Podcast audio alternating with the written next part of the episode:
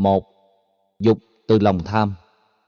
Về sự tham lam, đa dục ở đây là cái gì cũng tham, cái gì cũng muốn, thậm chí không chỉ muốn ít mà còn muốn nhiều. Hệ quả của tính tham vừa nêu có thể được đúc kết trong câu phương ngữ của người Việt Nam: tham thì thâm. Người tham nhiều, kết quả đạt được chẳng bao nhiêu, dẫn đến sự tổn thất lo lớn về phương diện đầu tư. Rõ ràng lòng tham như thế không đáng để chúng ta theo đuổi. Hoặc một câu phương ngữ khác của người Việt Nam: tính già quá non. Ham muốn nhiều, tính chi tiết, cân đo đong đếm, nhưng kết quả không được 50% những gì mình dự trù, cũng dẫn đến sự tổn thất về phương diện đầu tư. Phần lớn các loại tham lam đều có động cơ vị kỷ. Tham quá hóa quái, không còn thấy rõ đâu là luật pháp, đâu là đạo đức, đâu là nên và không nên, đâu là điểm dừng và đâu là nỗ lực để chuyển hóa. Người ta không như con thiêu thân cứ hút đến lửa tham. Khi lao tới đỉnh điểm của lòng tham thì lúc đó ta cũng đã quá kiếp. Cái chết được diễn ra khi các con thiêu thân tiếp xúc được với ánh đèn. Báo Công an và Báo An ninh Thế giới có mặt tại Việt Nam gần 35 năm, chuyên phản ánh rất nhiều tệ nạn xã hội lẫn khung hình phạt mà con người phải đối diện sau khi phát xuất từ lòng tham vị kỷ. Hậu quả phải sống trong vòng lao lý, đôi lúc suốt đời, không nhìn thấy ánh sáng mặt trời. Do vậy, hầu như hạnh phúc chẳng có bao nhiêu, chỉ vì cái tham trước mắt. Chiều hướng của lòng tham thường tăng dần, đều tạo ra tính lệ thuộc tâm lý ngày càng cao. Ví dụ, ta có câu mô tả: lòng tham không đáy, tức là không có giới hạn của lòng tham.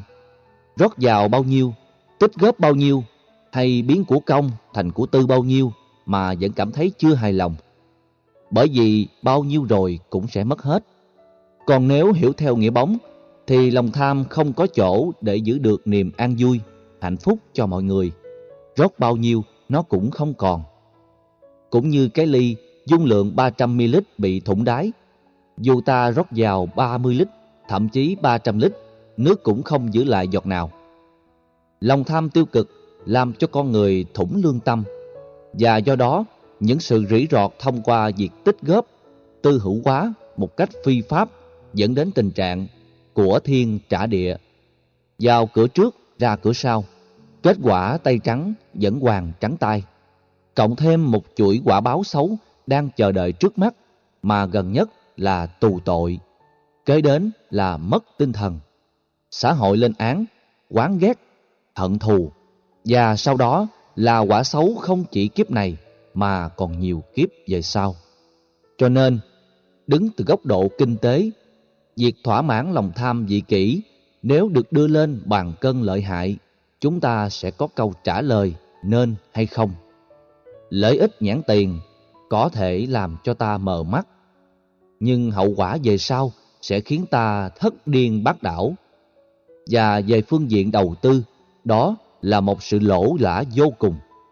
4 tháng trước, một chàng thanh niên vừa mãn hạn tù trại giam K20, huyện Giồng Trôm, tỉnh Bến Tre, đến thăm chúng tôi tại chùa Giác Ngộ. Cậu sống ở Gò Vấp, xuất thân từ một gia đình trung lưu.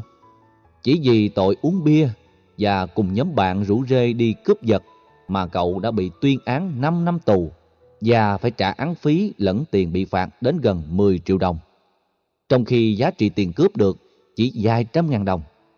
Về phương diện kinh tế thì đó là sự tổn thất rất lớn.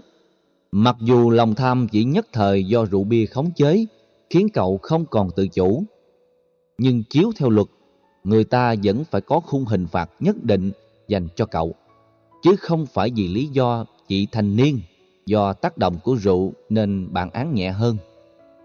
Trở về với gia đình, nhưng mấy tháng qua cậu không thể tìm được công ăn việc làm vì lý lịch đã có vết nhơ. Xin việc ở đâu người ta cũng sợ.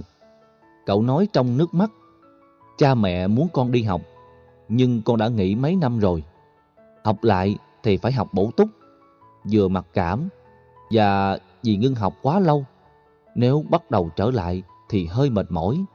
cho nên con muốn đi làm. Tìm việc mãi vẫn chưa có. Thầy có việc làm nào giới thiệu cho con với? Chùa thì chịu thua, vì chùa đâu phải trung tâm tìm việc làm hay cung ứng việc làm. Tuy nhiên, nếu trong tương lai các chùa có thể kết nối được với các doanh nghiệp Phật tử, có lẽ sẽ giải quyết được vấn đề kế sinh nhai. Từ đó tạo điều kiện cho mọi người đến chùa nhiều hơn.